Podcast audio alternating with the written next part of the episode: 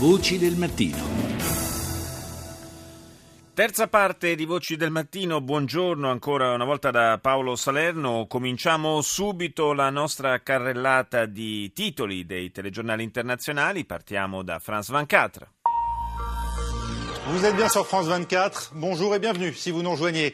Dans l'actualité de ce jeudi 12 février, accord de paix en demi-teinte à Minsk. Un cessez-le-feu doit intervenir dimanche en Ukraine, mais Kiev accuse déjà la Russie et les séparatistes d'une offensive dans l'est du pays. Accordo di pace a Minsk sull'Ucraina, ma Kiev accusa già la Russia e i separatisti di condurre un'offensiva nell'est del paese. Poi la fine in Egitto di un anno di tensione per i due giornalisti di Al Jazeera imprigionati. Per loro è arrivato il momento della scarcerazione. E infine un altro giorno di processo per Dominique Strauss-Kahn sul caso Carlton. Ci spostiamo in Russia, Russia Today. A breakthrough truce deal for Ukraine. The Russian, German, French, and Ukrainian leaders finally reach agreement following hours of last ditch marathon talks in Minsk. Svolta per un accordo di tregua, i leader di Russia, Germania, Francia e Ucraina raggiungono infine un'intesa al termine di lunghe ore di disperata maratona negoziale a Minsk, dice il canale in lingua inglese russo. La cancelliera Merkel dice che Vladimir Putin alla fine ha convinto le forze anti-Kiev a dichiarare il cessate il fuoco. Il presidente Hollande ha salutato l'accordo come un sollievo per l'Europa. E ancora un titolo dedicato alla nube tossica arancione che si è sprigionata da una fabbrica chimica a Barcellona dopo un'esplosione avvenuta al suo interno. Andiamo in Cina con eh, la televisione di Stato, CCTV.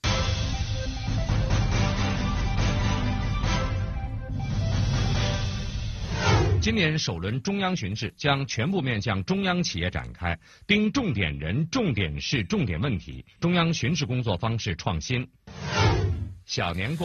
La Commissione Centrale di Disciplina annuncia il proprio piano di lavoro per il 2015. Le prime ispezioni riguarderanno i dirigenti delle aziende pubbliche. Ancora una volta, dunque, notiamo, la televisione cinese insiste sulla campagna di lotta alla corruzione che viene portata avanti dal governo di Pechino. Poi i titoli dedicati alla festa di primavera, cioè il Capodanno cinese che si celebra in questi giorni. Fra le centinaia di milioni di persone in viaggio, le emozioni di quanti tornano a casa e riabbracciano i propri familiari. Ieri, il ventitresimo giorno dell'ultimo mese lunare, secondo il calendario cinese, giorno chiamato Piccolo Nuovo Anno Cinese. L'ufficio di supervisione bancaria rafforza i controlli sui fondi di risparmio esposti a possibili truffe e ancora su CCTV la vicenda dei sei detenuti di una prigione a Taiwan che si sono suicidati dopo aver tentato invano di evadere prendendo in ostaggio un ufficiale di polizia. Infine CCTV rilancia anche gli echi di due notizie italiane, la nuova strage di migranti al largo delle coste siciliane e la condanna di Francesco Schettino per il naufragio della Costa Concordia. Ora andiamo negli Stati Uniti con CNN. I'm Aisha Sasay in Atlanta and this is CNN. Welcome to our viewers around the world. You're watching CNN Live coverage. I'm Natalie Allen. And I'm George Howell. Ahead this hour, a hard won ceasefire for Ukraine. We'll get a report from the front lines where few on the ground have hope. Apertura della CNN dedicata, come molte altre, all'accordo raggiunto ieri a Minsk sul cessate il fuoco in Ucraina. Sull'esito del vertice le perplessità dei combattenti che dubitano più o meno apertamente della tenuta della tregua che scatterà alla mezzanotte di domani. Gli Stati Uniti apprezzano l'accordo raggiunto ma osservano con cauto ottimismo l'evolversi della situazione. Il corrispondente da Minsk della CNN indica la tardiva stretta di mano tra Putin e Poroshenko come come plastica dimostrazione della difficoltà dei rapporti. Secondo il leader ucraino, infatti, si tratta di un accordo duro da gestire con condizioni difficili da sopportare. C'è attenzione sulla CNN poi per la sorte dei due giornalisti di Al Jazeera detenuti da oltre un anno in carcere al Cairo con l'accusa di aver sostenuto la causa dei fratelli musulmani. La Corte ha disposto la scarcerazione su cauzione di Mohamed Fahmy e Baher Mohamed in attesa di un nuovo processo. Infine aumenta la preoccupazione negli Stati Uniti per un'alleanza tra Russia e Corea del Nord che potrebbe saldarsi in occasione del prossimo incontro fra il leader Putin e Kim Jong-il prevista a breve. Andiamo adesso su Al Arabiya. تصويت مجلس الأمن على مشروع القرار الروسي تحت الفصل السابع يهدف وبالدرجة الأولى إلى وقف تمويل المجموعات الإرهابية من خلال La televisione Panaraba dedica un servizio al Consiglio di sicurezza delle Nazioni Unite che ha adottato all'unanimità una risoluzione per fermare i finanziamenti allo Stato islamico e quanto riferisce appunto l'emittente si tratta di soldi che arrivano dal commercio di reperti archeologici dalla Siria ma soprattutto dalla vendita illegale di petrolio e dai rapimenti. Il testo, presentato su iniziativa della Russia e alleata di Assad, è stato poi sostenuto da altri 37 paesi. L'ONU, continua il servizio, ha minacciato sanzioni contro i paesi che acquistano il petrolio dal gruppo jihadista o anche dal fronte al-Nusra, l'organizzazione affiliata ad Al-Qaeda. Inoltre, le Nazioni Unite hanno chiesto ai governi di non pagare riscatti per i sequestri. Secondo gli esperti, Daesh, nome arabo dello Stato Stato islamico guadagna circa un milione di dollari al giorno dalla vendita di petrolio ai diversi broker del settore privato. Proprio della situazione nei territori eh, controllati dall'ISIS parliamo stamani con Gianandrea Gaiani, direttore della rivista Analisi Difesa. Buongiorno Gaiani. Buongiorno, buongiorno a voi e agli ascoltatori. Si combatte nei territori siriani, nei territori iracheni e sono, sappiamo ormai da tempo, presenti eh, moltissimi, migliaia di cosiddetti foreign fighters, eh, molti vengono dalla, eh, dall'Europa, da comunque da paesi occidentali, ma sull'altro fronte eh, si segnala anche la presenza eh, dei cosiddetti contractors, adesso si chiamano così, una volta si chiamavano mercenari, possiamo dirlo?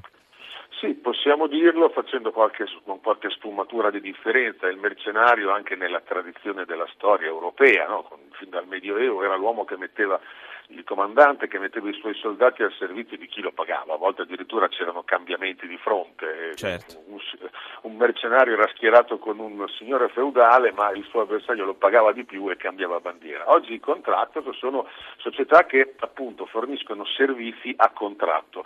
Noi pensiamo all'immaginario collettivo ci porta a definire il contractor sempre un uomo armato che fa sicurezza o addirittura un, che compone un esercito privato. I contractor sono anche quelli che curano il servizio di lavanderia lavanderia o di assistenza meccanica ai veicoli dentro una base americana o dentro un'ambasciata o un edificio comunque utilizzato all'estero da un paese. In questo caso, nel caso di cui parliamo noi, beh, i contratti hanno un ruolo importante. Pensiamo che ancora oggi in Afghanistan, dove le forze alleate si sono ritirate in buona parte e ci sono ancora circa 40.000 contractors, di questi solo 1.500 si occupano di sicurezza. E in Iraq questo è un tipo di guerra, quella contro lo Stato islamico, che ben si presta ai contractor. Perché? Perché fin dall'inizio gli Stati Uniti, ma anche gli altri paesi occidentali in particolare, hanno chiarito che non manderanno loro truppe a combattere sul terreno. Obama l'ha ribadito anche l'altro giorno chiedendo al Congresso nuovi poteri diciamo, di guerra. E allora in questo caso i contrattor diventano importanti, noi ce ne occupiamo, Analisi di Difesa segue il mondo dei contrattor, abbiamo un collaboratore Pietro Rizio che si occupa solo praticamente di questo e abbiamo fatto un piccolo scoop recentemente, mm, Francesco Palma, suo nostro collaboratore, ha scoperto che c'è una società americana di contractors, Raydon Tactics, che ha arruolato e sta arruolando eh, ex componenti delle forze speciali per andare in Iraq a svolgere operazioni anche di combattimento. Ecco, ma per conto di che, chi? Perché questa è la domanda forse cruciale, no? Diciamo che nel bando, nel bando di arruolamento che la società ha messo online non dice chi sia il contraente, i casi sono due o il governo iracheno, ma mi sentirei di escluderlo, più facilmente, più probabilmente il contraente è il Dipartimento della Difesa americano, è il Pentagono che eh, assume questi, diciamo, questo personale eh, civile, non, ma comunque composto da ex militari molto qualificati, perché vengono richiesti almeno sette anni nei reparti speciali ed esperienze in teatri operativi come l'Afghanistan o l'Iraq, quindi insomma non cercano certo, sì, sì, no, non pivellini insomma ecco, non pivellini esatto. ma possiamo e dire che politicamente, che politicamente, è quindi un, un modo per eh, fare la guerra all'ISIS aggirando l'ostacolo della pressione dell'opinione pubblica?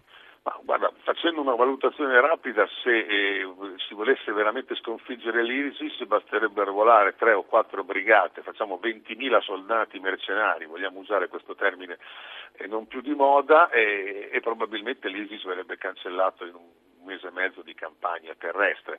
Eh, è chiaro che i costi eh, ci sono, ma ci sono anche quando si schierano truppe regolari. E poi c'è il costo politico, è fatto giustamente riferimento.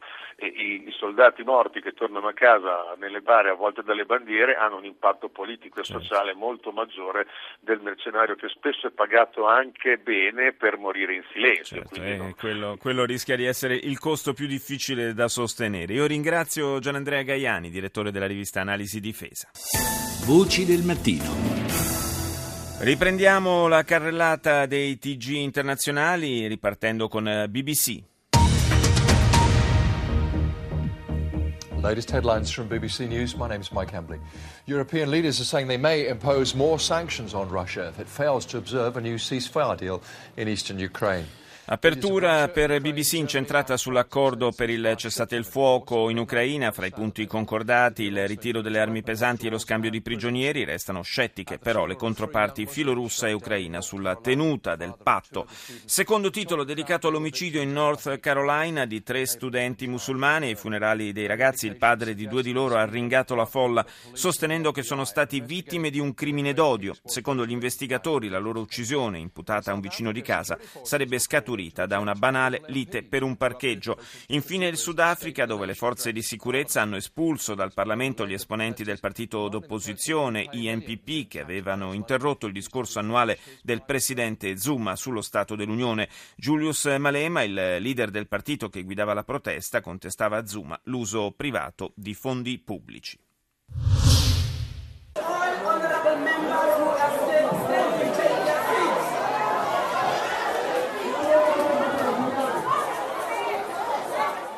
Dalla emittente sudafricana INCA sentiamo proprio gli effetti della seduta parlamentare di cui parlavamo poc'anzi nei titoli della BBC, seduta che si è chiusa nel caos eh, nel Parlamento sudafricano. I combattenti per la libertà economica, questo è il nome del partito INPP guidato da Julius Malema, hanno ostacolato il discorso annuale del capo dello Stato. La protesta avverteva sullo scandalo della ristrutturazione della residenza personale del capo dello Stato, Zuma, che sarebbe avvenuta a scapito dei contribuenti. Quello che sentite in sottofondo è la voce della Presidente che, non riuscendo a riportare la calma in aula, ha chiesto alle forze di polizia di intervenire e allontanare i deputati che contestavano. E adesso andiamo in Tunisia con il TG di Nesma TV. عسلامة ومرحبا بكم مشاهدينا في نشرة الأخبار على نسمة تغطية ميدانية لأهم الأحداث التونسية والبداية كالعادة بأبرز العناوين Scovato un gruppo di 20 terroristi e seguaci dello Stato islamico pronti ad agire in Tunisia. Riunione del Consiglio di sicurezza a Cartagine con il presidente Sepsi ed altri esponenti per approfondire molti dossier, in primo luogo la questione terrorismo. Ancora proteste, infine, per gli abusi edilizi a Sidi Bouzid. Ci spostiamo in India con Times Now. US President Barack Obama, as a parting shot, preached tolerance, invoking Mahatma Gandhi during his India visit. But cops in Madison, Alabama, have put the US president to shame with their alleged Non c'è pace per la polizia americana dopo le note accuse di razzismo legate ai ripetuti casi in cui agenti hanno provocato la morte di afroamericani disarmati. Adesso un'analoga accusa viene mossa dall'India. È sulla televisione indiana in lingua inglese Times Now, infatti, che troviamo la notizia di un 57enne di origine indiana rimasto paralizzato a causa delle percosse subite dai poliziotti di Madison in Alabama. Il presidente Obama, dice l'emittente, quando ha visitato l'India ha invocato il Mahatma Gandhi e la tolleranza, ma con questi atti di intolleranza razziale i poliziotti di Madison lo faranno vergognare. L'uomo sarebbe stato preso di mira perché non conosceva l'inglese. In Libano con Al-Mayadin. الظهيرة من الميادين والبداية مع العناوين